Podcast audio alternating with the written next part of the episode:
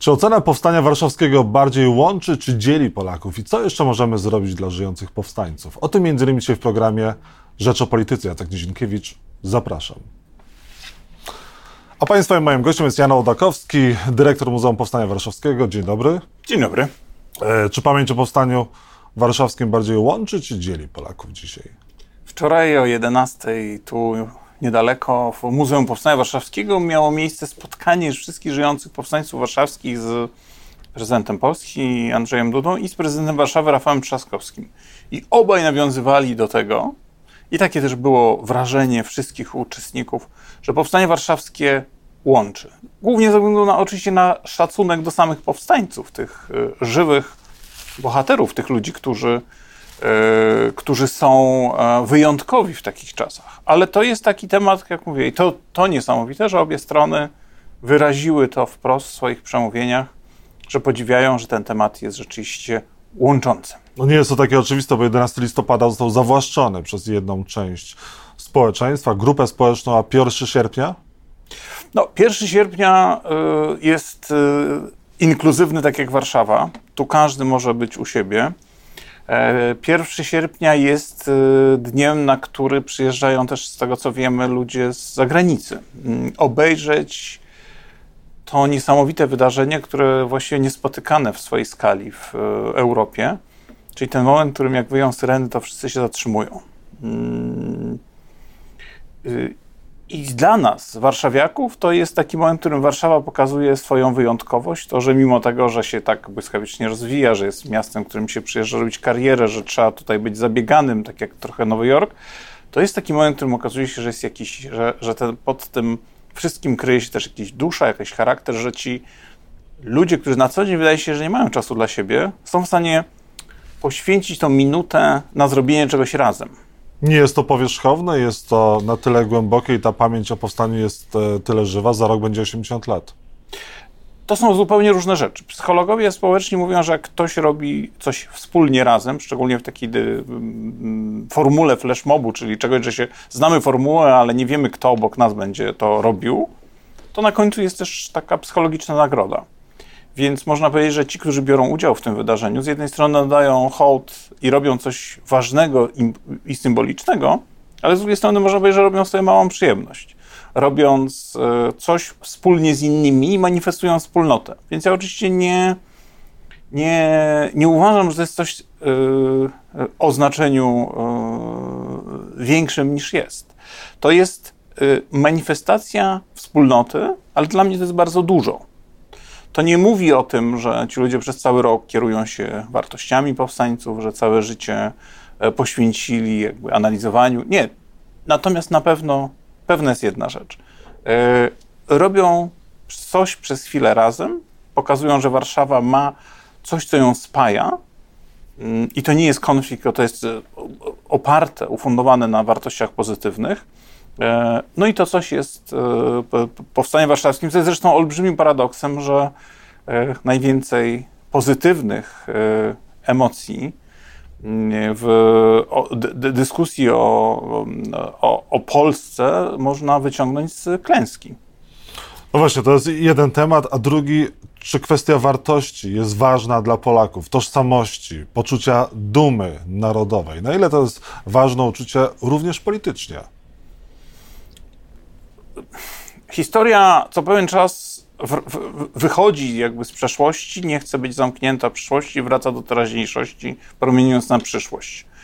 E, dyskusja o powstaniu warszawskim e, nie jest e, możliwa dzisiaj bez kontekstu ukraińskiego. Dyskusja o powstaniu warszawskim nie jest możliwa, znaczy w ogóle tego, co się tu zdarzyło na, na Warszawie i o tych ludobójczych planach III Rzeszy, bez mówienia o buczy i irpieniu, kiedy mechanizm był ten sam. To znaczy okazało się, że mogą w współczesnym świecie istnieć ludzie, którzy nie pasują do jakiegoś wzorca. W, w przypadku buczy i irpienia był to wzorzec, który posiadał Władimir Putin, a w przypadku tu Polaków mieszkających, nie wiem, choćby na, na, tej, na w dzielnicy Wola, w której się znajdujemy, no to była wzorzec, który stworzył e, Adolf Hitler i jego, jego reżim. To można zestawić? Jest taka paralela między właśnie Ukrainą i bieżącymi wydarzeniami tam, a właśnie y, tymi dniami Powstania Warszawskiego? Skala zbrodni jeszcze nie jest taka sama. Oczywiście Warszawa, zbrodnie w Warszawie były, były większe, ale mechanizm jest ten sam. Też mechanizm, tak, to co spotkało Mariupol, to jest dokładnie to, co spotkało Warszawę. Otóż Hitler na wieś o wybuchu Powstania Warszawskiego, tak mówią pamiętniki, e, dostaje szału i zaczyna krzyczeć i mówi, że e, postanowił ukarać miasto, które na zawsze stało na, roz, na drodze rozwoju na wschód e, Niemcom i on i ta kara ma być odstraszająca i ma być prezentem dla przyszłych pokoleń. Zniszczenie Mariupola czym jest, jak nie karą? Tak? Bo to nie ma znaczenia militarnego. Bombardowanie y, bloków mieszkalnych, najpierw wtedy, kiedy mieszkają w nich ludzie, no to jest y, y, ludobójstwo albo zbrodnia wojenna, ale później pojawiają się, pojawiają się, pojawia się to samo, co było w Warszawie, czyli kara.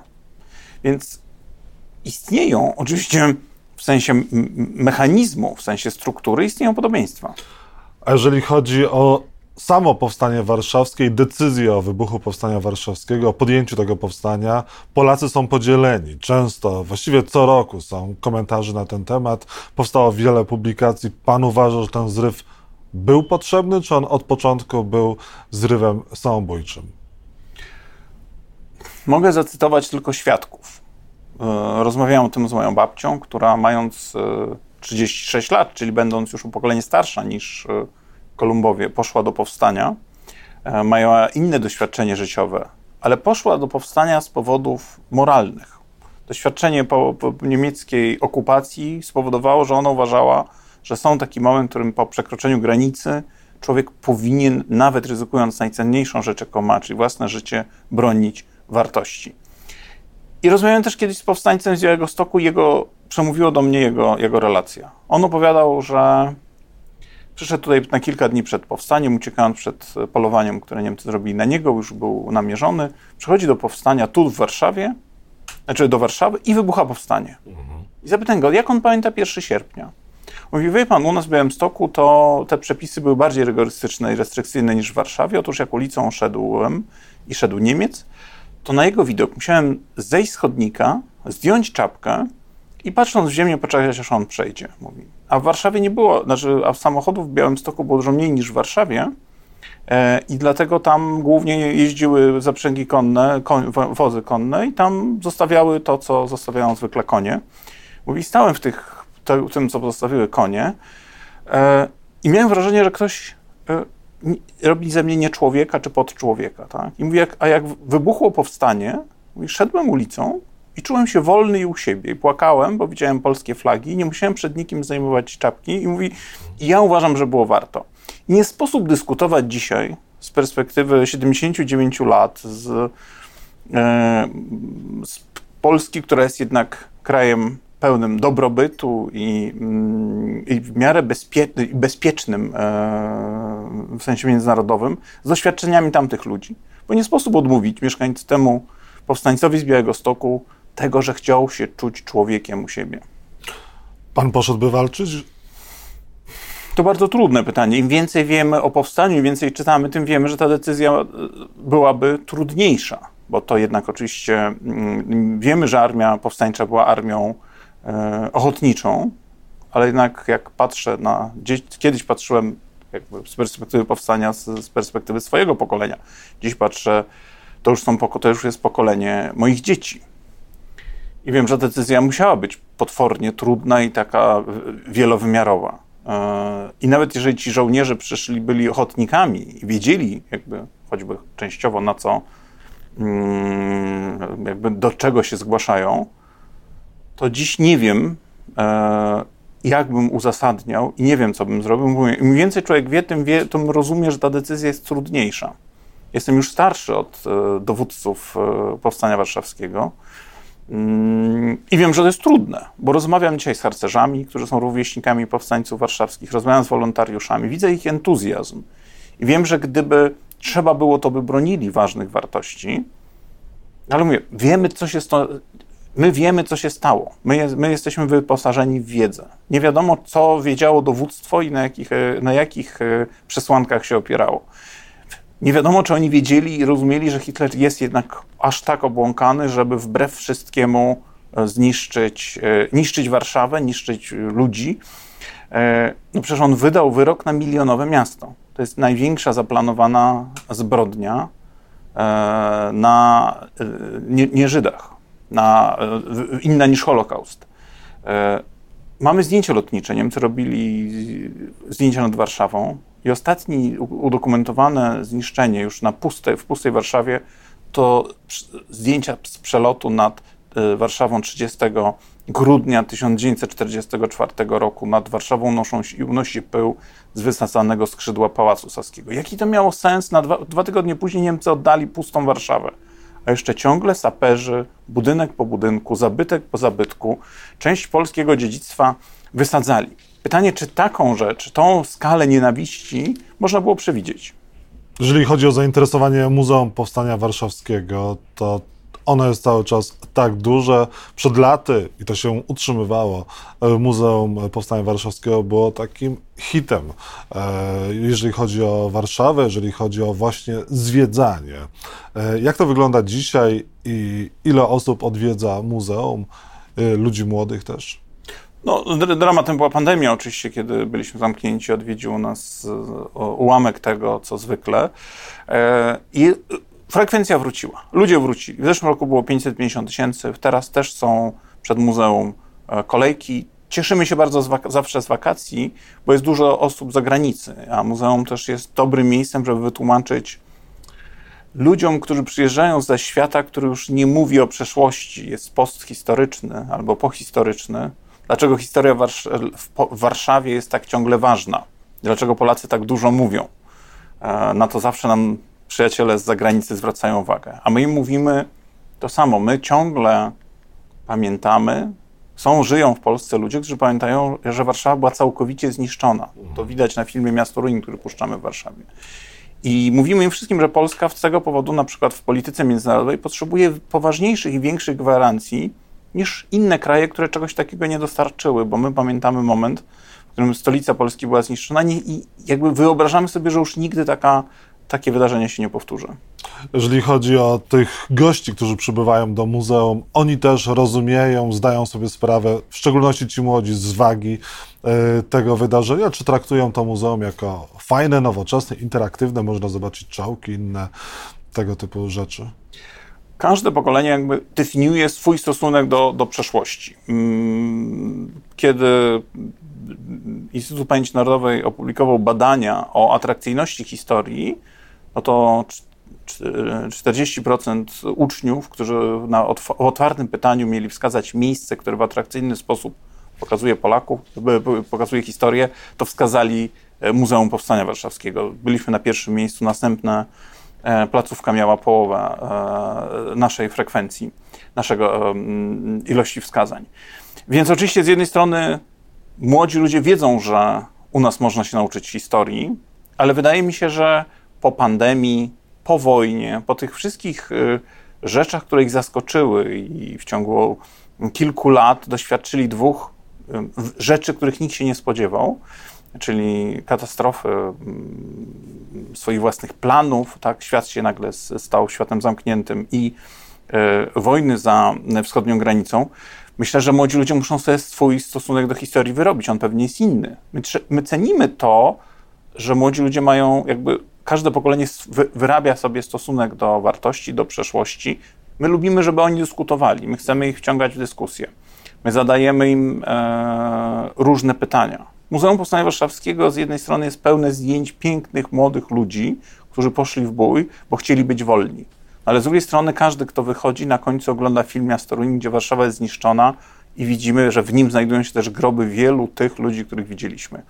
I na pytanie, jak daleko można się posunąć E, broniąc własnej tożsamości, własnych wartości, każde pokolenie musi sobie odpowiedzieć samo. A jeżeli pan widzi młodych e, Polaków, którzy mają koszulki z przepaską Muzeum Powstania Warszawskiego, to jakie to wzbudza w panu emocje, uczucia? My lubimy to, że młodzi ludzie e, że młodzi ludzie mają żywy stosunek do historii, bo mamy nadzieję, że na przykład, że jeżeli się odwołują do jakichś y, wartości, na przykład do Polski walczącej, to zrozumieją, że noszenie emblematów nie jest manifestacją tylko, ale też zobowiązaniem do tego, że w swoim życiu będzie się stosować zasady, które przyświecały tym, którzy te emblematy y, tworzyli. Nie jest to trochę profanacja. Pamiętam, rozmawiałem z panią Wandą Traczyk-Stawską, która była bardzo zniesmaczona tym, że właśnie niektórzy tacy młodzi, na przykład 11 listopada, tego typu e, mają emblematy, no i nie była zadowolona z tego. My widzimy, że młodzi ludzie używają, e, wkładają e, opaski, polski, opaski czy opaski z Polską walczącą. Większość z nich robi to w, w rozumieniu, e, w, jakby w poczuciu pozytywnym, pozytywny, kierują się pozytywnymi emocjami. My im tylko tłumaczymy jedno. My nie chcemy zakazywać używania symboli. My im tylko tłumaczymy skutki takiej deklaracji. Że jeżeli ktoś w sytuacji publicznej deklaruje, że nawiązuje do tej tradycji, to musi też rozumieć, że nawiązuje do takich do tradycji przyjaźni, e, patriotyzmu, honoru, odwagi, umiejętności pomagania innym, tolerancji, przyjaźni. To są. Więc my mamy nadzieję, że ktoś doda dwa do dwóch i rozumie, że jeżeli w, w sytuacji publicznej nawiązuje do symboli, to również bierze na siebie zobowiązanie że będzie korzystał z wartości, z którymi, które stały za tymi symbolami. Próbujecie dotrzeć z Muzeum Powstania Warszawskiego do młodszej e, publiczności, do, do młodszych e, ludzi, między innymi wydając rokrocznie płyty e, poświęcone Muzeum Powsta- Powstań, Powstańcom poświęcone. E, w tym roku ukazała się płyta zespołu Story Boys, wcześniej Organek, wiele tych płyt już wyszło. E, to się jakoś przekłada na dotarcie do młodych ludzi? Co roku staramy się rzeczywiście wciągnąć artystów, bo temat Powstania Warszawskiego jest trudny. I co roku jest, e, zapraszamy muzyków, ale też co roku zapraszamy twórców teatralnych. W tym roku Michał Zadara e, zmierzy się w e, spektaklu Cisza z odpowiedzialnością zbrodniarzy za swoje czyny oraz zbrodni nieukaranych. A tegoroczna płyta jest wyjątkowa nie tylko muzycznie, bo ona jest rzeczywiście świetna, ale jest też świetna dlatego, że powstała z rozmów z artystą, który jest wnukiem powstańca i który prowadził akcję y, integrowania środowisk związanych, jakby potomków y, kolegów y, z oddziału dziadka. Posadziliśmy w ramach akcji Korzenie Pamięci, czyli takiej akcji, która zrzesza potomków powstańców warszawskich, w grupie drzew, które posadziliśmy dla powstańców warszawskich i które odsłanialiśmy jakby tabliczki z, z nazwiskami tych powstańców, z rodzinami. Był też właśnie lider zespołu Sorry Boys, Piotr Black, jeden z dwóch e, liderów. Zaczął, I zaczęliśmy rozmawiać tak naprawdę najpierw o powstaniu, a dopiero później o projekcie muzycznym. No i czasami tak się udaje, że trafiamy na artystę, który ma jakiś pomysł. Okazało się, że mieli już nagranych kilka piosenek o Warszawie. Właściwie dołożyli jedną, która wprost nawiązuje do tej akcji Korzenie Pamięci, bo to jest piosenka, która jest zaśpiewanym listem który dziadek e, napisał do babci. Rzeczywiście płyta Majsterce w Warszawie robi wrażenie, a mogłoby się wydawać wcześniej, przynajmniej mi się tak wydawało, jak usłyszałem, że Sorry Boys ma zagrać piosenki poświęcone e, powstańcom, e, powstaniu, że to w ogóle dwa różne światy, że to nie gra, ale jednak zagrało. Sorry Boys yy, zagrało piosenkę o uczuciach w Warszawie i uczuciach do Warszawy, do stolicy zresztą. Yy, Sen o Warszawie jest e, finalnym utworem, nowa interpretacja Snu o Warszawie, więc oni zaśpiewali o tym, o czym zawsze śpiewają, tylko osadzili to e, w Warszawie, a co oczywiście nie można śpiewać o Warszawie, nie śpiewając o, o powstańcach warszawskich. Część tych powstańców, niewielka grupka wciąż żyje. Co można dla nich zrobić i czego oni dzisiaj potrzebują? Oni potrzebują dwóch rzeczy. Potrzebują zdrowia i to o to się można modlić dla nich, no bo wszystko, co można dać im, już jest właściwie im dane. A druga rzecz, oni też potrzebują poczucia, że ci, którzy korzystają z wolności, o którą oni walczyli, korzystają razem i korzystają bez e, konfliktów. Oni zawsze mówią, żeby Polacy, oni chcą, żeby Polacy, szczególnie ich elity, były razem, bo mówią, że jeżeli będziecie razem, to prze, przeżyjecie najtrudniejsze, najtru, najtrudniejsze momenty. E, ten apel o jedność jest bardzo ważny i warto go 1 sierpnia przypomnieć. No ale na przykład e, mieliśmy sytuację, gdzie Robert Bąkiewicz, szef Marszu e, Narodowego z 11 listopada, no, krzyczał na Wandę Traczyk-Stawską, był taki jakiś dwa, dwa przemówienia osobne, no i tam nie było jakiegoś szacunku dla tych wartości, dla osoby, która przeżyła wiele. On miał chyba nawet na ręku opaskę z Polski Walczącej. Mam wrażenie, że on ciągle nie doczytał, co oznacza zakładanie opaski, więc jeżeli będzie trzeba, no to przygotujemy paczkę książek, jakiejś podstawowej literatury e, o tym, żeby wiedzieć, w jaki sposób e, żołnierze Armii Krajowej, w jaki sposób powstańcy przez całe życie traktowali bohaterów, jak, jak ważni dla nich jak ważne dla ich pokolenia były spotkania z powstańcami styczniowymi e, i być może te polityczne emocje pod wpływem wiedzy ustąpią szacunkowi. Koncert zespołu Story Boys już odbył się w Muzeum Powstania Warszawskiego, a co wydarzy się jutro, 1 sierpnia? Jutro bardzo ważny dzień, bo o 17 zawiją syreny. W wielu miastach Warszawy patrole harcerzy i wolontariuszy będą rozdawać w miejscach pamięci takie pamiątkowe znaczki, więc warto sprawdzić na stronie na muzeum www.1944.pl, gdzie takie miejsca są. No a wieczorem wspólne, wspólnie zaśpiewamy piosenki E, powstańcze. E, pożegnamy ten powstańczy dzień. E, w tym roku pierwszy raz pewne utrudnienie, bo część placu jest, na części placu odbudowany jest Pałac Saski, więc wszyscy będziemy musieli się zmieścić w tej części pozostałej. Na szczęście dostaliśmy od miejsca zgodę na używanie parkingów Ministerstwa Obrony Narodowej, więc po prostu całą uroczystość przesuniemy trochę w lewo i mam nadzieję, że wszyscy warszawiacy, jak co roku i ci, którzy przyjadą to obejrzeć, zmieszczą się. Zapraszamy serdecznie. Jan Ołdakowski, dyrektor Muzeum Powstania Warszawskiego, był Państwa moim gościem, a ja już bardzo dziękuję za rozmowę i zapraszamy na jutro. Dziękuję bardzo.